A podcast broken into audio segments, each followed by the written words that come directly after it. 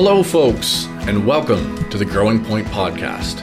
I'm your host, Jeremy Boychyn. Our goal with this podcast is simple to provide Alberta farmers and agronomists with timely, relevant, and valuable agronomic knowledge through interviews with experts in various fields of agriculture.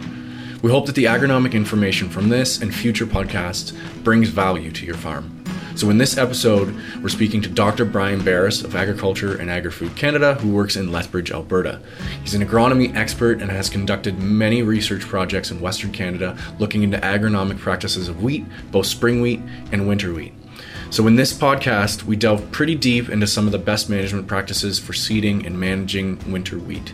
We get into moisture conditions, seeding rates, dates, uh, seeding depths. We also talk a little bit about seed treatments and nitrogen forms and timing. We also get a little bit into some of the new varieties that have been put out by Rob Graf.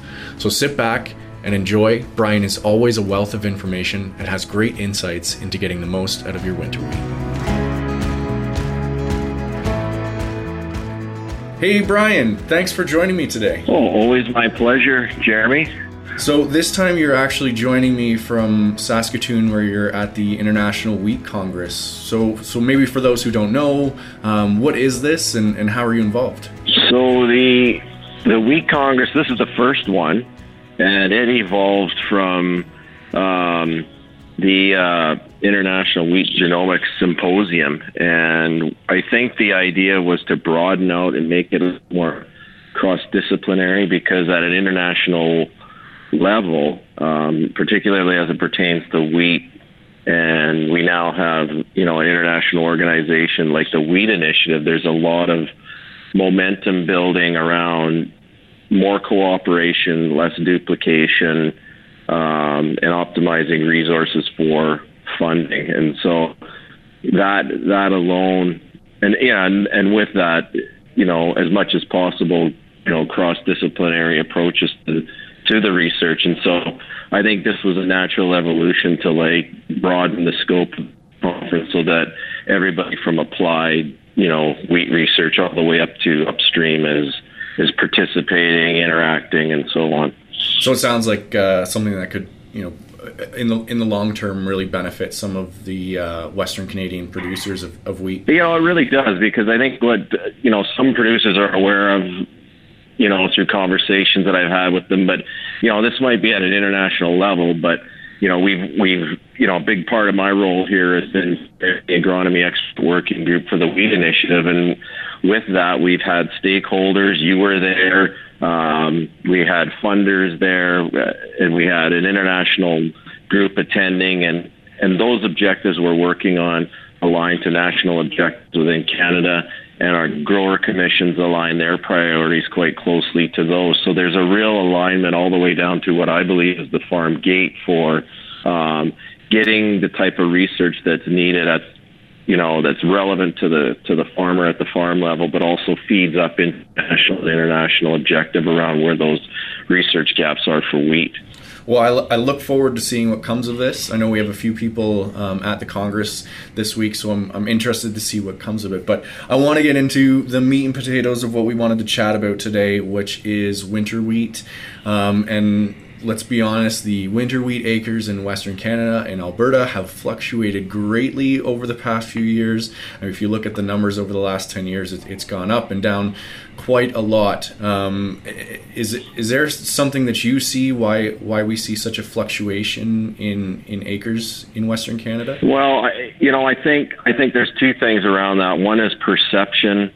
Um, so from a grower perspective, perceptions and, and like I've said, the perception doesn't have to be doesn't have to be a real perception. A perception is a belief, part of a belief system around what's driving decisions at the farm gate. And and some growers may feel, you know, a range of attitudes towards winter wheat, like I can't fit that operation in amongst all my spring annual crops that are, you know, that are dictating operational needs and whatnot at a certain time of year. So, for example, I don't want to grow, I don't want to be bothered with planting winter wheat when I'm harvesting peas or something like that, or or some of the early crops that are coming off. Um, when in reality, there's there's a lot of farmers that do. So they they might be planting with their, you know, let's face it, all planting rigs are very big now. So they can get a lot of acres covered in the morning when the crop's still too tough to combine, and then head out and proceed with harvesting after, or have two units uh, with the size of some of these operations today. Um, the other side to it, though, is real, and I think it's a marketing conundrum that we're in. Um, we've always sort of viewed it, and when I say we, the grain industry has kind of viewed it as sort of a, um, you know, second place to say Canada Prairie Spring or something like that, and it's always, regardless of my mind of quality, it's always been priced a little bit lower, and let's face it, that's kind of a disincentive too, and so so then you get this chicken and egg thing where you know some of the elevators may not even necessarily have the space or want to deal with the winter wheat. Um, and a grower may not want to deal with the logistics of trying to move that as far as they may need to, um, depending on where they are. And so there's a lot of this going on, and I think I think we're going to challenge that a little bit going forward because I think where Dr. Rob Graf was is is taking winter wheat is to a quality level that we've never seen before in winter wheat, and I think it would be nice for us. Um, to someday maybe adopt the Australian model where they really don't care whether it's a spring or a winter type. It's all about the quality profile, and they'll just they'll just dump that stuff all together and blend it together. And let's face it, that's eventually what happens with the winter wheat anyway. It's blended off with, in a lot of cases, back in with spring wheat. So a lot of challenges. It's you know, the acre, it's frustrating for all of us to work with winter wheat where we see that acreage. We think it was finally going to hold at a million and a half acres and then it drops back down for various reasons. So it's, it's, um, it's definitely a, a conundrum. And then the last piece is just, you know, we've solved a lot of issues with winter wheat. So our last piece on the research side is really just the integration of making sure we can fit it into you know, a cropping system, and it's not easy because it's a cropping system dominated by spring annual crops, and it's a winter growth habit. So it's it's a different beast for sure. So maybe jumping off of that, trying to integrate it into a spring dominant system. Um, there's been a decent amount of research going into to stubble options and what are the best stubble options to potentially put um, to seed winter wheat into. And historically, we've seen canola stubble be uh, probably one of the best options um, to seed winter wheat into. However, as our, our canola varieties grow in, in season length, as the yields go up of those of those canola varieties and they take up more time in the season, the availability the availability to put winter wheat in after canola is becoming challenged. Um, but we've we've seen some recent research where maybe it's not the only option. Oh, for sure. I think. Um, um, we've got enough data there now that you know a, a nice study by Byron Irvine a few years, well, several years ago now that we published in 2012, nicely showed that um, you know, uh, you know, winter yields um, planted on various stubbles. Um, and this was a project that was growing all over Western Canada. They, you know, we we we were able to show that canola is is, is you know pea stubble, which we weren't sure about, actually provided exactly the same yields. Um, and, and although not as widely available, there's a, in certain places this is an option as well. As uh, barley silage stubble was also equal to that. So your your pulse stubbles, even though they kind of you know they don't really al- align to the whole idea of, of stubble for trapping snow, um, they do provide a benefit um, and and nothing that we see is too. And and that's tested as far north as up in the Peace area, where I know of growers that are growing their winter wheat after peas onto pea stubble after peas, and and then doing it successfully. So there there are other options, and we're you know we're we're also conducting a study right now. We're sort of broadening that out to a range of different stubbles from anywhere from soybean to flax and everything in between, including oat stubble, to see you know, what response is, is, you know, provides the greatest magnitude of change, positive change for winter wheat yields. Um, following, you know, these various break crops that precede the planting of the winter wheat. So it sounds like uh, as pea stubble and, and, silage barley, it's not just limited to maybe regions in, in southern Alberta. It can be implemented in, in regions in the north as well. Yeah, definitely. And I mean, you know, we've got pulses, and we we want to see pulses growing widely. Um, they fluctuate a little bit too, depending on markets, but we we know the importance of that. We know, you know, not only the stubble um, option, but you know, peas, depending on where the wheat is in that phase. I mean, those peas are releasing 30%, you know, converting 30% to available N every each year, and so um, very valuable for soil health, good for the winter wheat crop. So it's if know, provided there's no marketing issues around that pull double like peas. I mean, it's it's it's a perfect fit. Leading maybe into that a little bit, I want to talk about um, seeding dates, and obviously the seeding seeding timing is coming up rather quickly, um, middle of August to middle of September for for part northern parts of the province, and then into late September for maybe other parts, uh, the southern parts of the province. What happens if we extend past that ideal timing zone? Um, is is it still feasible to put in winter wheat after that? Um, and and if so, what what kind of consideration should we be looking at to make sure we are still getting a successful crop? Yeah, there's a lot of components to that. So the first thing is, you know, and then whether or not we're talking about spring wheat or winter wheat, I think we have this um, obsession with a certain planting date um, and and throwing all other, you know, um, climatic variables out the window. But what what we know, and we're kind of spoiled in southern Alberta. We can plant well into October and not have an issue, and always could. But we've kind of encouraged growers, you know, better to like get it in early, sort of regardless of soil moisture, because we know the moisture will eventually come. Um, and and certainly we don't want them planting too moisture like you might be tempted to with a spring cereal, but we just want that crop planted in you know three quarters of an inch deep um, into a decent stubble. And, you know, where we are, um, you know, that 7th to the 10th of September is ideal. A week to 10 days earlier in some of the shorter seasons in the more northerly areas. But, you know, we, we completed a study that um, Dr. Yvonne Lawley led where uh, we actually grew it, grew winter wheat all over the prairies. And actually, what we observed there was, you know, many, many of the sites um, in all three provinces, actually, you could get away with planting later than that. And so, well into late September, you're still going to be, you know, fairly successful. In fact, one of the planting dates was even November 1st, and that created issues around stability of the yield. So, you know, quite variable from year to year.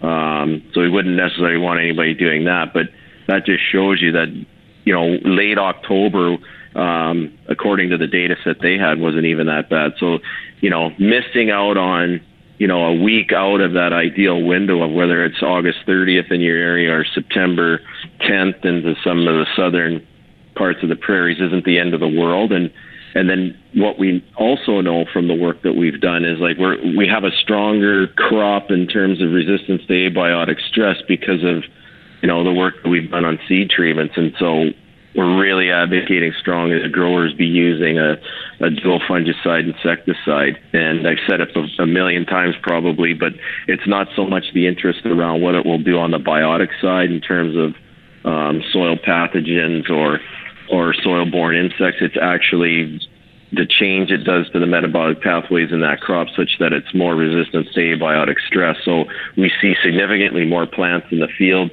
with the seed treatment and of course that's going to lend itself very well to optimal stand establishment, which is what you want in the fall. It's it's interesting um, you bring up the seed treatments because I was actually poking through your research on seed size, seeding rate, and seed treatments and stability of the system. In that how how how can we maintain stability of yield off, off after multiple years? Um, and there was kind of an interesting relationship between seeding rate and go and going maybe between um, rather than going 200 seeds per meter squared, going up and around 400 seeds per meter squared, um, and then comparing that to, to seed treatment.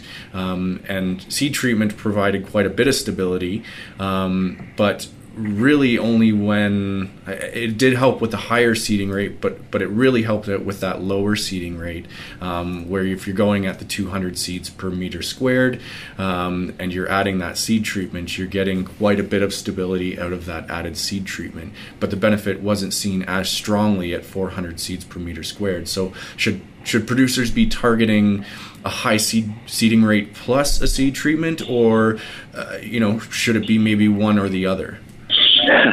well, that's a really good question. And a farmer friend of mine, Matt Stanford, posed that to me. He was like, "Okay, Brian, you showed us that data, so I guess I can cut my seed input costs in half and just package it with a seed treatment. I'll be just as just as well off." And the the data actually, if you just strictly looked at the yield, was that was he was right. Um, but um, well, if you dive a little deeper into the data, you, you see, and you shouldn't, you know, underscore the importance um, or dismiss the importance of that stability index because that stability index is one thing that you know you don't necessarily experience so much as a farmer because it's a year to year thing but when we can see that variability in one year over a number of sites you see how important it is. And so to buy yourself much more stability by having a stronger agronomic system um, is way more preferable. It may mask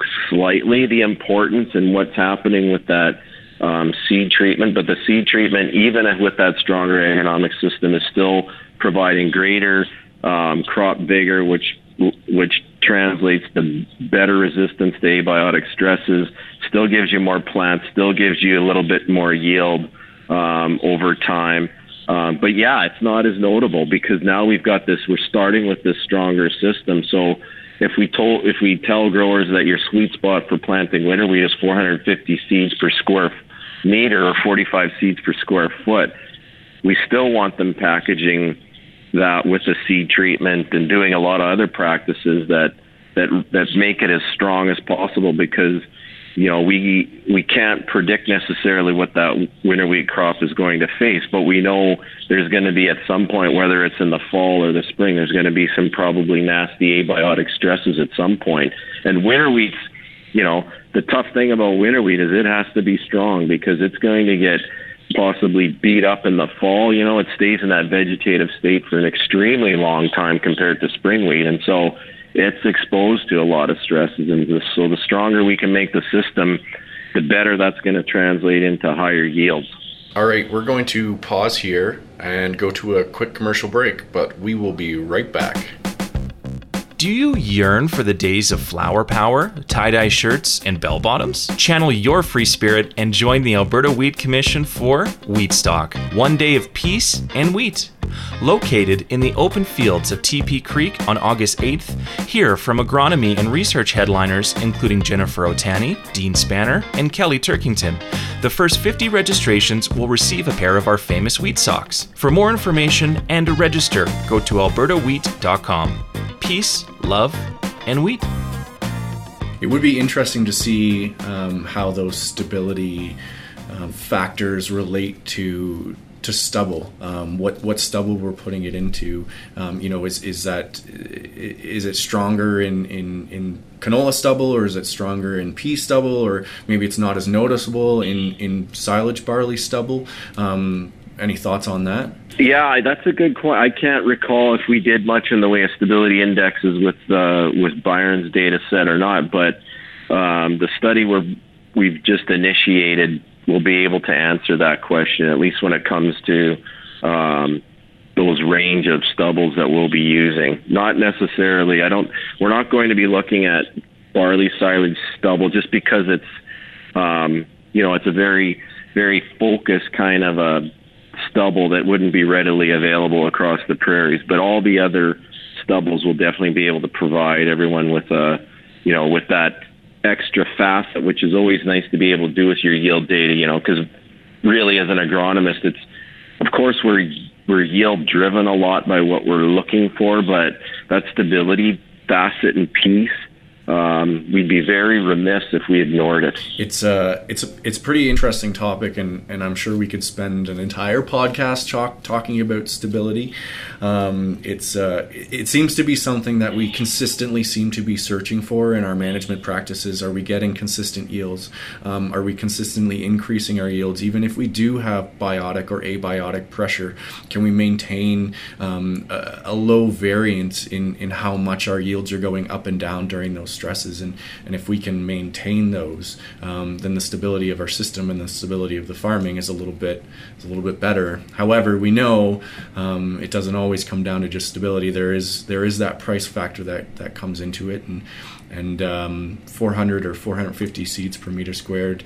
Uh, it can be a, a, challenging a challenging price to look at, but if we're looking at economic or, or, or yield stability and crop stability, um, the value could potentially be there.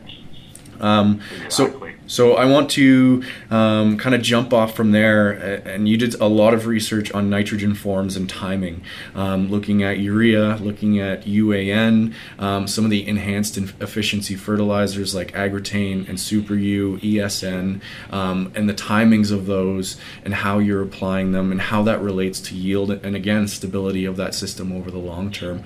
Um, so maybe general, what what did we see from from these trials? I guess to break it up into a few different pieces. First of all, it would relate to the seeding system.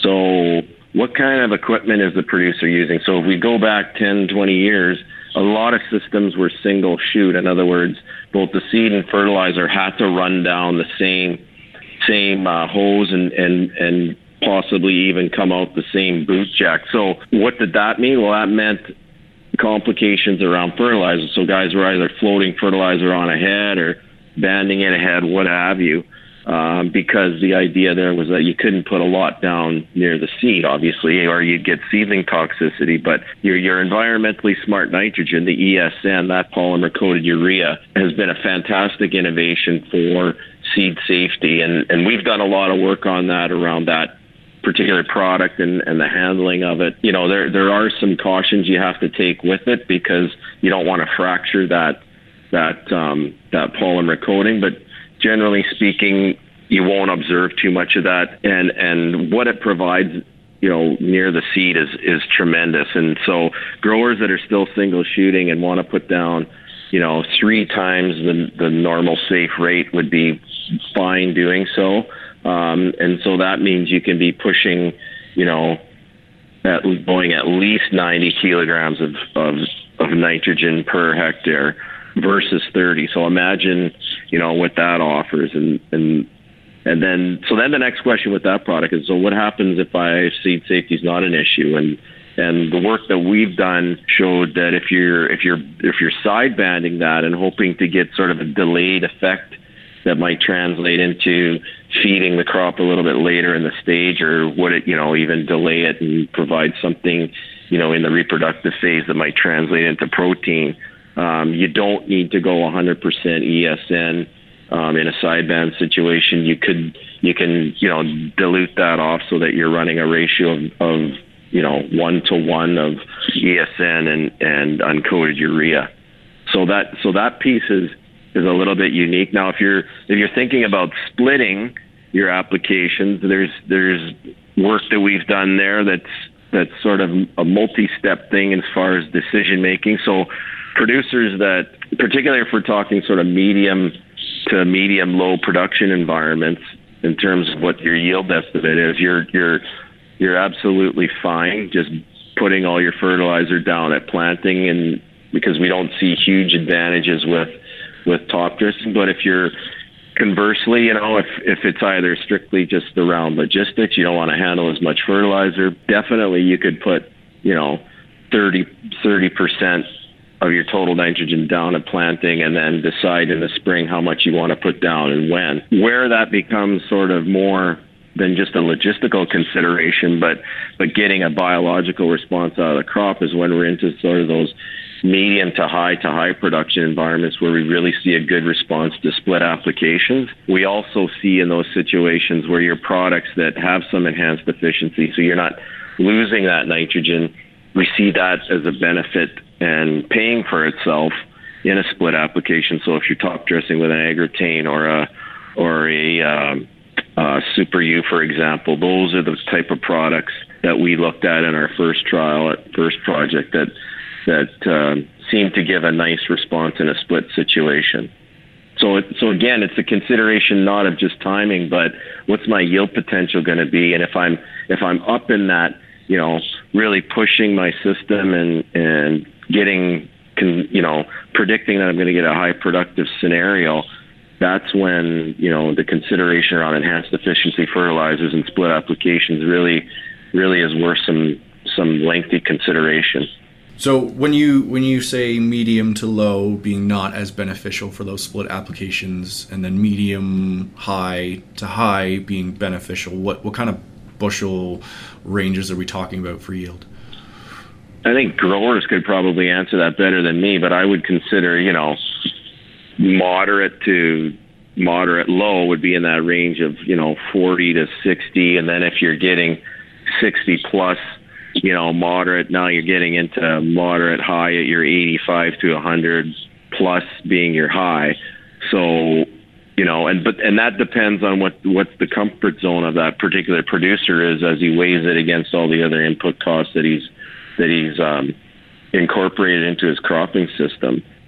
You have to, yeah. Everybody's going to possibly have a different definition for benefit. So from our our our definition it was you're not losing out you're not you know compared to split applications if you if you have to band all your product in fall um, but you might start seeing you know yield advantages you know with split applications once you especially when you're into that 80 plus bushel an acre type scenario. Yeah it's it, it sounds like um, the the the ability to um, be flexible with your nitrogen application for winter wheat in Western Canada is is there.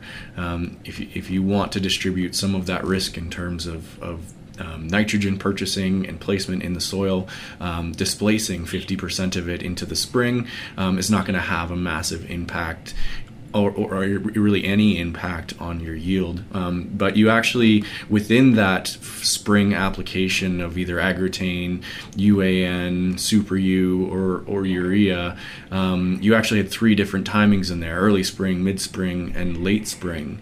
Um, and there wasn't really too much of a yield difference, if I, if I remember correctly, in terms of, of uh, those different timings, which creates more flexibility. That's right. And so I think as long as you know, and, it depends how technically savvy um, the grower um, is and the kind of equipment they have available. But you know, you could get you know readily available type tissue testing or uh, in crop um, sensors that are looking at optical sensors that are looking at the amount of green that you have. And I mean, even eyeballing it, you know, is a starting point too. But as long, you know, if you're applying your nitrogen during that vegetative state of that crop, um, starting at say a you know a growth stage of say Feekes four and up to and remaining in that vegetative state, you're yeah you're, you you probably are are okay. The the longer you wait, the more you know you risk not fulfilling all the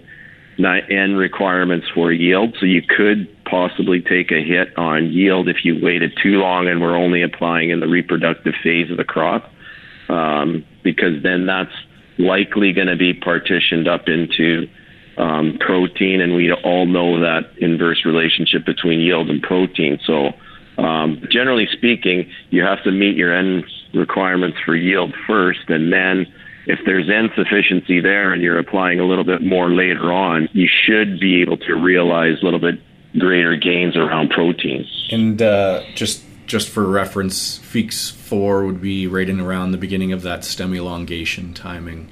Um, but then obviously, if we push a little bit past that, then we um, we come at risk of obviously trampling a little bit more of the crop if, if that's something you're trying to prevent. But really depends on that system. Um, I also wanted to maybe bring up UAN a little bit because it seemed to be one of those products that really dragged in terms of its benefit of use. Um, what what did you guys see in that trial? growers would know that better than anybody is like it's it's very very dependent on the environment so you can have you can have situations where um, UAN, depending on how you apply it, you could lose a lot of it through volatilization, or in our case, we were even doing some banding of it into the soil, and we definitely lost some that way. And so, to us, the, you know, the message there was like, you know, if there's one you know, if there's one form which is fairly volatile, it's UAN. And so if it's if it is like that and the conditions are conducive to loss, then obviously that you would probably realize some pretty terrific benefit versus the the relatively cheap input cost of of having the urease inhibitor um, as part of that UAN package. And so I would I would certainly recommend, you know, for the added cost, and what it gains you in terms of mitigating loss of, of definitely going with with a uh, urease inhibitor in, in a UAN situation. And UAN is like, you know, ask your growers. I mean, UAN is, is a popular way of applying N as well. And some some really progressive growers in in our area of southern Alberta, I mean, they're going in two, three times with um, split applications of UAN. So they're really fine tuning their N management practices that way. All right, it is commercial break time, but we will be right back. Farm Cash. It's easier than ever. The Farm Cash Cash Advance program offers up to 1 million with $100,000 interest free on all commodities and $500,000 on canola advances to help simplify your cash flow and maximize your margins. Our new online application accepts e signatures, automatically calculates your loan, and includes a document upload feature. It's never been easier to apply. Advances are available on over 50 agriculture commodities, including all major crops, honey, and livestock. To apply or to learn more, visit farmcashadvance.com today for more details. The Alberta Wheat Commission is the official administrator of Farm Cash under Agriculture and Agri Food Canada's Advance Payments Program what we've talked about now, we've got the seed in the ground, um, seed treated, the right rate, um, the right date. Um, should we be concerned about how much moisture is in the ground when we're seeding? Should we be waiting for moisture, and should we be digging for moisture? The short answer is is no. There's there's flexibility there. I mean, if you know, you can be, you know, thinking about okay, what's what's my seven day forecast and you know what's that look like in terms of my seeing window is my seeing window starting to close on me and and what we would certainly say is if if the window's starting to close um, you've probably waited as long as you want to because generally speaking as a rule of thumb you don't chase moisture with with uh, your your seeding depths with winter wheat because it has quite a short coleoptile relative to spring wheat and if you get that thing that seed too far, it just doesn't have the horsepower to push through like a spring wheat does. And so we don't want to like shoot ourselves in the foot right from the outset by planting too deep because we thought we needed to go to moisture. So no, you don't you don't need it. You certainly can wait it out a little bit. Uh, I know we we do that a lot in southern Alberta, speaking for a lot of growers I know, but that also is the case that they can afford to because we can successfully plant winter wheat through into the end of September at, at least, and we see we see some decent success into October. So a little bit more luxury there. So further north, that window would be a little bit shorter, but you could wait it out a little bit, but um, not necessary for sure. Okay, so I guess that leads me into varieties. Um, Rob Graf has been putting out some wonderful varieties. He's been working hard on bringing up the quality of, of our winter wheat in Western Canada, um, and he's he's saying we're at we're at CPS quality right now. What have, what are you seeing with, with some of Rob Graf's uh, new varieties being put out? Yeah, I think you know there's been a really really nice evolution to where you know we can deliver to growers now. I think you know, updated genetics that, you know, offer us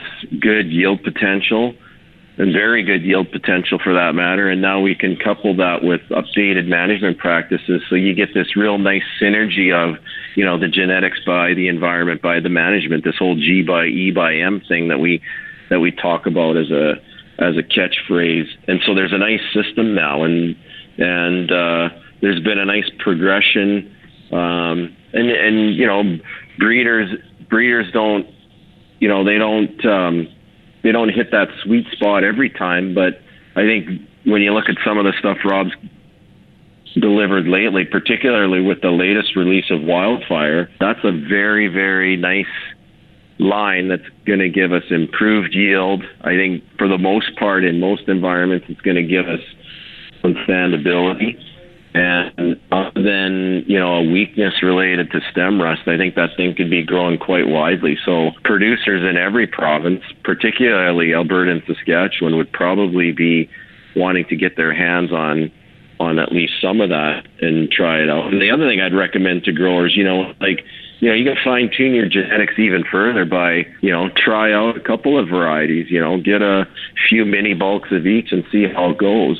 And and try that not just one time in one place, but you know, see if you could split it off into a couple fields over a couple of years and see what is the what is the variety that couples best with your management and the environment in which your farm is situated. It's, uh, I mean, we, we hear about the benefits of, of winter wheat in the Western Canada rotation. Um, I mean, increasing, adding another crop into that rotation is always beneficial um, to spread out some of those broadleaves. Um, we're able to capture some fall moisture and some spring moisture better than potentially um, spring wheat could, although if we're doing our ultra early seeding with some of the spring wheat, hopefully we're catching some of that moisture as well. Um, we're looking at potentially high yields, so maybe in the range of 15 to to 40% higher with, with winter wheat over spring wheat. Um, and, and maybe some distribution of work if, if we're moving some of that seeding into the fall, um, if that works for your operation rather than having it in the spring. Um, increased weed competitiveness. So if you're dealing with, um, if you're putting winter wheat in, you're going to have a better competitive crop against weeds in the long run. So hopefully bringing down some of that weed pressure, maybe bringing down some of the chance of resistance, um, reduce soil erosion, I mean, the list kind of goes on, um, yet we still seem to have the acres fluctuating. Um, so, is this is this crop a benefit from your from your perspective to the Western Canadian system? Should we be seeing more of it in? Yeah, I, I think so. I think you know, and everybody's got their good reasons why maybe they haven't fully embraced it from the grower to the retailer to the seed company to the uh, to the grain merchant as to why they may may not make it a priority over over uh, a spring class of wheat. And that so that's not a that's not a criticism of anybody, but I think I think moving forward we might look back at this time and think you know there was maybe some missed opportunities with with not pushing it a little bit harder in that direction. Another good example of a of a benefit that we can't quantify as researchers, but just simply you know the scale of farming is increasing so much, the capital costs are just, you know, out of this world and when it comes to some of this equipment. So the fact that you could actually, you know, keep your capital costs down, um, the amount you're investing in steel down because you split your operations up enough that you can get get away with a little bit smaller scale drill or maybe that even extends to some of the other equipment that I think that that's that's a to me that's the, outside the agronomics, the marketing, and the ecological benefits. To me, some of those economic, you know, realities around things like that, I think are are are probably overlooked a bit too. So I think, you know, depending on, you know, depending on how you know the long-term climate changes of the prairies are, I think it's either going to one of two things are going to happen. I think with winter wheat, you're either going to see an explosion because the adapt the the the the winter growth habit lends itself better to syncing in with the environmental realities that we may be experiencing, or you know we're going to have to adapt our our spring annual crops in a way that you know almost mimic it, and that's why we you know we're we're having so much success with ultra early spring wheat seeding systems is because it's something that lends itself well to that. Um, so yeah, I'll always be a cheerleader of winter wheat though. So I I'm hoping that it that it bounces back and then experiences some stability for everyone. Well, awesome. I, I appreciate you taking the time to chat with me today, Brian. Is there any last thoughts or last comments you want to say before we uh, before we end? Well, no, other than a uh, you know we've we've experienced some some pretty variable weather the last two years, so I'm just wishing all the growers much success this summer and this fall, either with your spring your spring operation or your winter operation. Um, the challenges are there, but uh, um, we're a resilient community. So, um, wishing all the wheat growers much success. Wonderful. Well, thank you, Brian, and enjoy the rest of your week at the International Wheat Congress. And I'm sure we'll chat soon. Yeah, thanks, Jeremy. Wish you're here. Buy me beer, buddy. One of these days. Bye, Brian. all right.